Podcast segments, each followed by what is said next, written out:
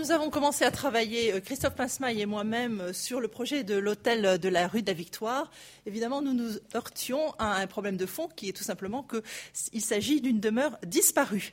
Euh, elle, a été complètement démolie en, euh, sous le Second Empire pour euh, le percement de la rue de Châteaudun. Donc, quand vous euh, foulez euh, la rue de Châteaudun, vous passez sur la salle à manger de cet hôtel. Hôtel dont il nous a paru absolument nécessaire, Christophe et moi, tout de suite, comme une évidence, d'accompagner, il s'agit d'une exposition, eh bien, il fallait accompagner le propos de l'exposition d'un projet de restitution, d'un projet de restitution à la fois dans le volume architectural et également dans le décor intérieur, avec, euh, eh bien, il faut bien le dire aussi, des sources extrêmement ténues. Donc tout ce que nous avons entendu ce matin, eh bien, nous avons essayé, euh, Christophe et moi, de l'appliquer au jour le jour pour essayer de restituer d'abord l'histoire de cet hôtel euh, en trois mots, construit euh, par euh, le jeune Ségur pour Julie Caro, danseuse de l'opéra, dont il était fort épris. Julie reste dans les lieux, même après son mariage avec Talma. En octobre 1795, euh, Joséphine loue l'hôtel. Joséphine, qui est sortie depuis peu de prison, tient à acquérir une certaine considération et vise, et vise la, ce quartier tout à fait en vogue et tout à fait novateur de la chaussée d'Antin, s'y installe et très vite eh bien, épouse au début de l'année 1796 Bonaparte. L'hôtel ensuite devient leur résidence, une résidence qui n'occupe pas totalement du fait des campagnes militaires de Bonaparte, et c'est de cet hôtel que part le coup d'État. Donc, en fait, derrière cet hôtel, il y a tout à fait aussi une dimension, une dimension un peu épique, qui est celle euh, de, euh, de l'épopée napoléonienne, et puis euh, il y a la dimension romantique euh, de euh, Joséphine et de Bonaparte. Et finalement, nous nous retrouvions avec ces éléments euh, face à un lieu disparu. La enquête sur les sources, elle a commencé euh, sur trois types de sources euh, que nous avons essayé véritablement euh, de, presser au maximum pour nous rendre le maximum d'informations. Tout à l'heure, nous parlions des démarches par rapport, historiques par rapport à une approche institutionnelle. Eh bien, évidemment, nous avons essayé d'établir complètement, de, véritablement creuser le sillon institutionnel, systématique. Nous partons de ce plan Vassereau, très intéressant, euh, qui vous donne une configuration générale de l'implantation, une très longue allée, 77 mètres, qui donne sur un, euh, îlot, un, lot plutôt dans un îlot, euh, qui est ce lot de l'hôtel de, de la rue de la Victoire, placé juste dans l'axe de l'allée, avec, vous voyez, la détermination générale du parcellaire et un peu une définition d'une avant-cour en premier. Et la configuration très spéciale, c'est-à-dire dire l'axe euh, qui est véritablement de la maison dans l'axe de l'allée, avec des développements de part et d'autre pour, les jardins. Ensuite, nous passons à la suivante, qui est, euh, qui est en fait qui sont les étapes préparatoires au plan Vassereau, qui sont conservées aux archives nationales, et qui nous donnent effectivement un certain nombre d'indications très précises, complémentaires. Et c'est en ayant ces indications complémentaires et en croisant ces sources que Hubert Nodex et nous-mêmes avons pu travailler sur des restitutions. Donc avec notamment Amétré. Et je saute à une autre représentation, à un autre plan, qui est un plan euh, très intéressant lors d'une mutation euh, euh, c'est lors de la vente en 1857 de la maison, la maison après 1806, Joséphine euh, quitte la maison. La maison est donnée en fait, enfin Joséphine a quitté la maison depuis plus longtemps, mais je veux dire, la, quitte le patrimoine familial. Bonaparte, Napoléon donne la maison en 1806 au général Lefebvre des Nouettes. La maison reste dans la famille du général Lefebvre des jusqu'à la vente pour démolition. Et donc là, vous avez un plan très intéressant qui vous montre la façon dont la maison a été, à un moment donné, lors d'une location, agrandie euh, par un, une pension et tout le grisé qui est dans la partie basse correspond à cette construction. Et on voit très clairement comment, en fait, on a encore toute la euh, délimitation de la maison, et notamment la tente vestibule qui est en la disposition semi-circulaire, qui est tout à fait au-dessus, à la partie nord du plan. Autre type de source, trois extraordinaires photographies euh, du peintre photographe Béloche, qui sont conservés euh, à la Bibliothèque nationale et qui euh, sont d'une poésie absolument extraordinaire et qui permettent de vous donner l'idée de ce long chemin, de cette longue allée aboutissant à la tente vestibule, et puis qui donne également une des façades et un des côtés de la maison. En réalité, nous aurions bien aimé avoir l'autre façade. Bien entendu, la symétrie est parfaite, mais nous aurions souhaité pouvoir avoir l'autre versant. Enfin, troisième type de source, quelques euh, aquarelles, et notamment celle-ci qui est intéressante également, qui est une aquarelle de Gustave de Rézé, qui a été réalisée par un amateur qui, avait, qui savait dessiner, euh, mais qu'il faut prendre avec euh, un certain sens critique, mais qui a l'avantage d'être très précise, notamment pour toute la toiture, pour les cheminées, euh, vous verrez tout à l'heure, on vous parlera des cheminées. Et, euh, Gustave de Rézé, en fait, était le petit-fils par alliance euh, de Madame Lefebvre des Nouettes et a décidé de croquer la maison juste avant la vente de la maison. Et donc, c'est un témoignage extrêmement intéressant. face à ces bribes, il est certain que nous avons beaucoup déploré la perte euh, de tout le fonds euh, Lefebvre des Nouettes, qui était un fonds euh, qui était en fait dans, bon, que j'ai pisté. voilà, je sais comment que ce fonds était dans une propriété de Normandie et qui a en fait mal, très malheureusement été vendu en même temps que le château au moment d'une succession et donc le fonds eh bien a été complètement émietté et de temps à autre, eh bien de temps à autre apparaissent sur le marché des pièces euh, et c'est ainsi que, euh, pas plus tard que l'année dernière, Malmaison a eu l'immense chance de pouvoir euh, acquérir par don, grâce à la clairvoyance de, quelqu'un qui connaissait notre intérêt pour l'hôtel de la rue de la Victoire, un petit schéma de rien du tout, mais qui est un petit schéma qui conforte toutes nos réflexions sur la disposition semi-circulaire de la salle à manger. Donc, ce, cette parenthèse pour vous dire comment, en fait, euh, la démarche est une démarche à l'instant T.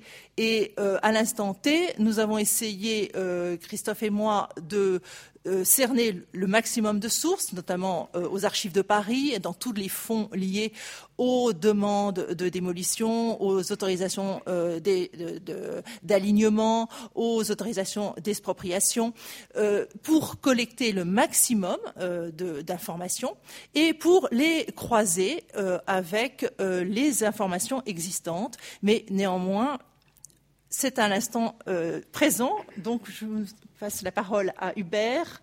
Qui... Le tracé de la rue Châteaudun. Oh, voilà, exactement. vous voyez, on voit sur cette image simplement le tracé de la rue Châteaudun euh, qui euh, coupe en deux euh, l'hôtel.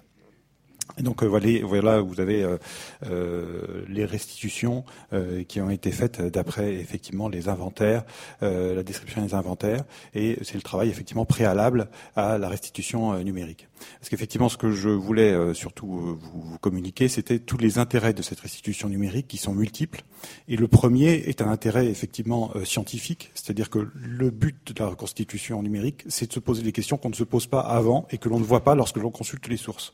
C'est-à-dire partir du moment où on, fait, on, met en volume le, bâtiment, on est obligé de se poser la question de la distribution, de sa logique architecturale, de ses dimensions, avant même de se poser même la, question effectivement euh, du, rendu et de ce que l'on va en faire en termes de médiation.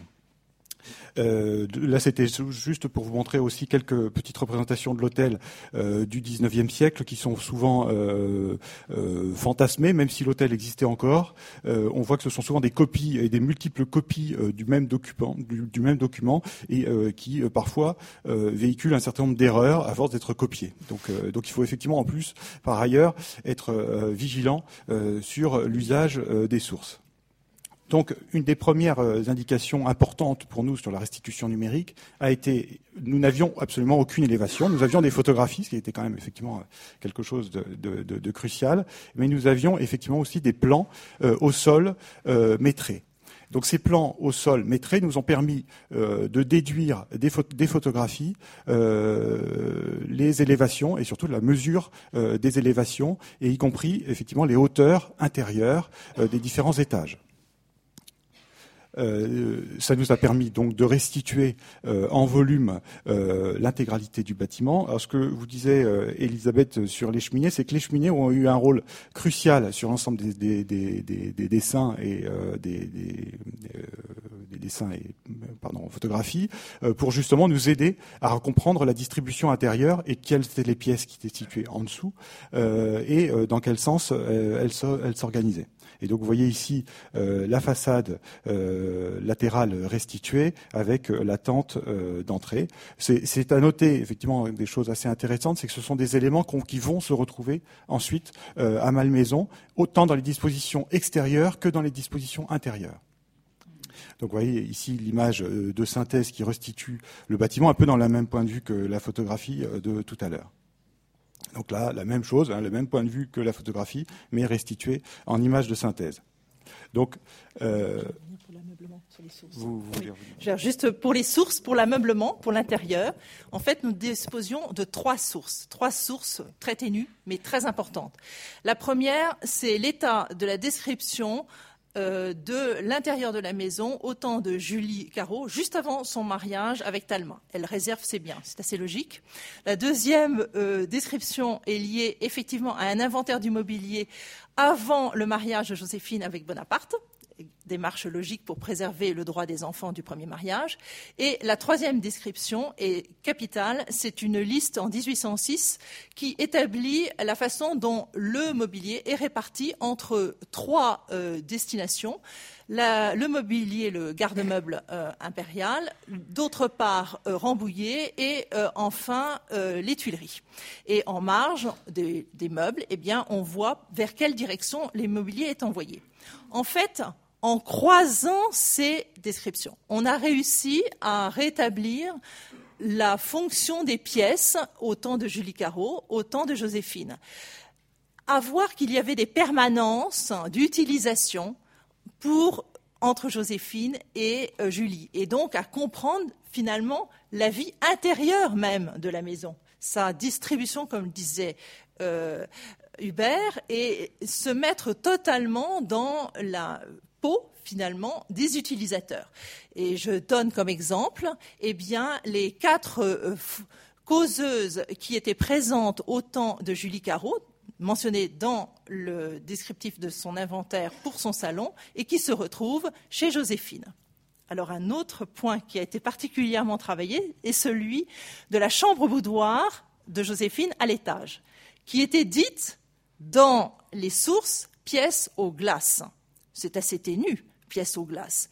Nous avons également une description très intéressante de Joseph Obnas juste avant la démolition, qui parle des glaces.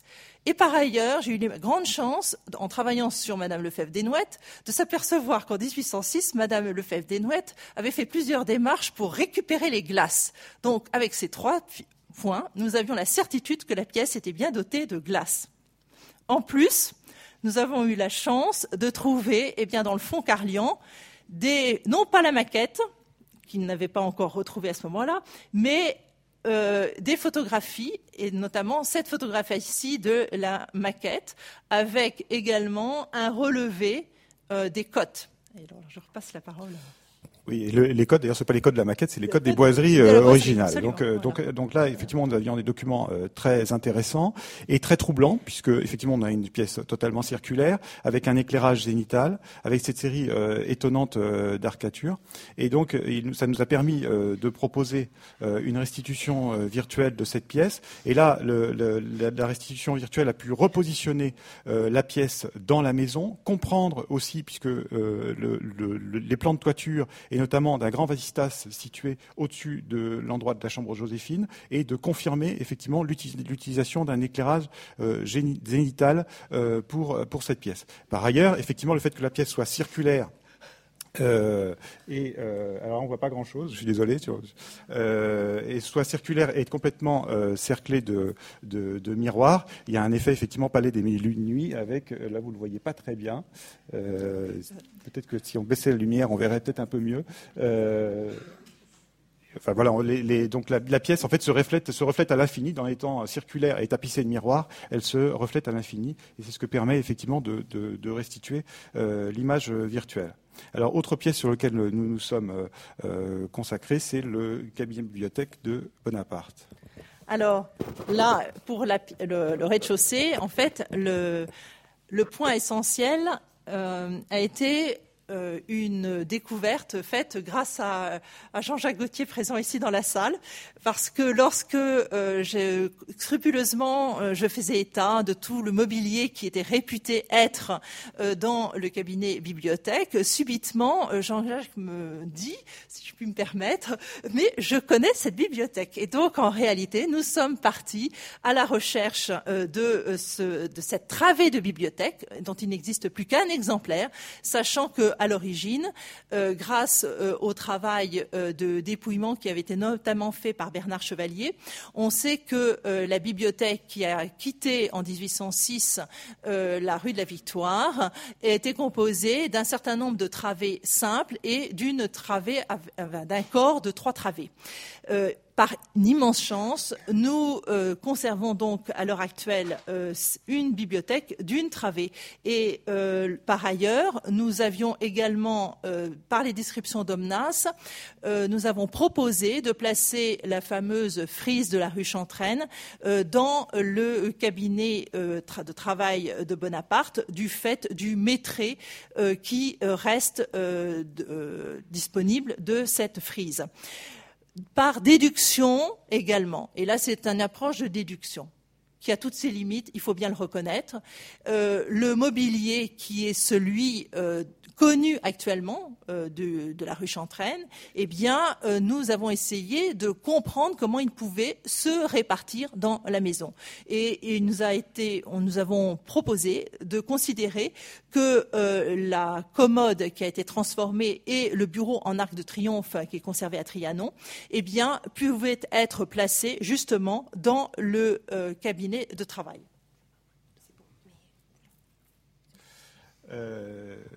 Oui, justement, effectivement, dans, le cadre du, cabinet bibliothèque, on est à la fois dans le travail de restitution. Effectivement, on a des mobiliers qui est, que l'on connaît, que l'on va pouvoir replacer dans le plan de la pièce, et aussi dans un travail de reconstitution, puisqu'un certain nombre d'éléments euh, sont peu ou pas connus, euh, et euh, nous nous ont obligés à les retravailler. Donc là, par exemple, c'est le cas de la frise qui est actuellement à Trianon, qui était supposé, pardon, à Malmaison.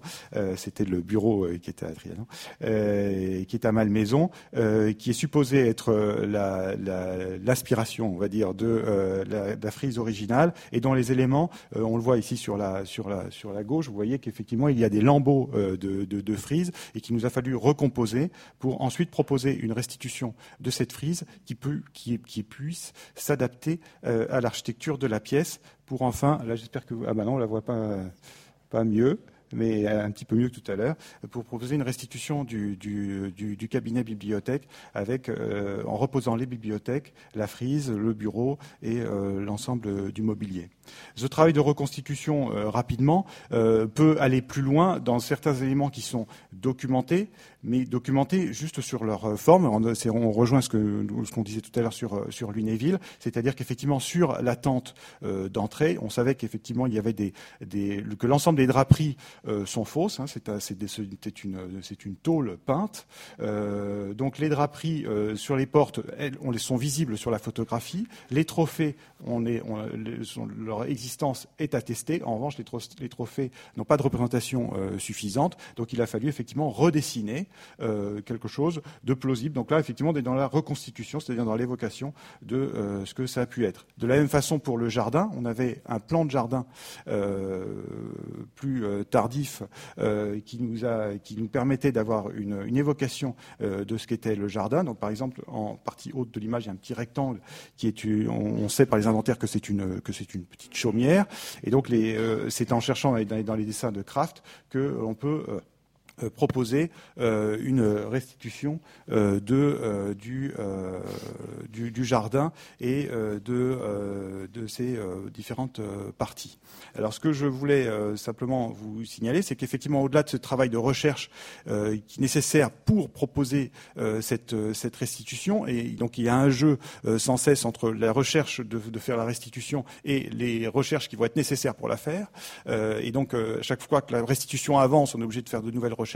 Donc effectivement, c'est un, échange euh, tout à fait intéressant. Et d'autre part, effectivement, la restitution a un usage de médiation euh, euh, sensible, c'est-à-dire que l'objectif là était de produire un film pour l'exposition à Malmaison, donc qui était un film muet, c'est-à-dire qu'en fait l'objectif c'était vraiment de faire ressentir aux visiteurs de l'exposition le, les différents espaces qui constituaient l'hôtel, que ce soit de l'allée, les jardins euh, ou euh, ces différentes pièces intérieures.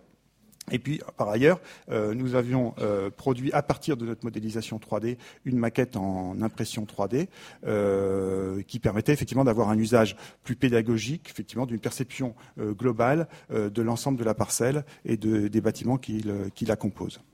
alors, je voudrais juste dire en conclusion que, en fait, si vous voulez, la, prudence, c'est un, jeu où effectivement euh, il y a un, exercice de critique à établir, un exercice de dialogue et d'écoute avec les compétences des uns et des autres, euh, un exercice où effectivement il faut être toujours euh, à la fois dans la proposition, mais également dans la critique de soi-même. Et pour l'intérieur de la rue Chantraine, autant il nous a paru possible de proposer une restitution pour la chambre boudoir avec les tas des sources dont nous disposions, les petites mentions dont nous disposions, et pour le cabinet de travail, autant pour les autres pièces, non. ça n'a pas été envisagé du tout. Il a juste été envisagé de euh, dans le catalogue d'attribuer euh, des, éléments de mobilier dans certaines pièces, c'est-à-dire une répartition logique et fonctionnelle. Voilà. Mais on est dans la prudence.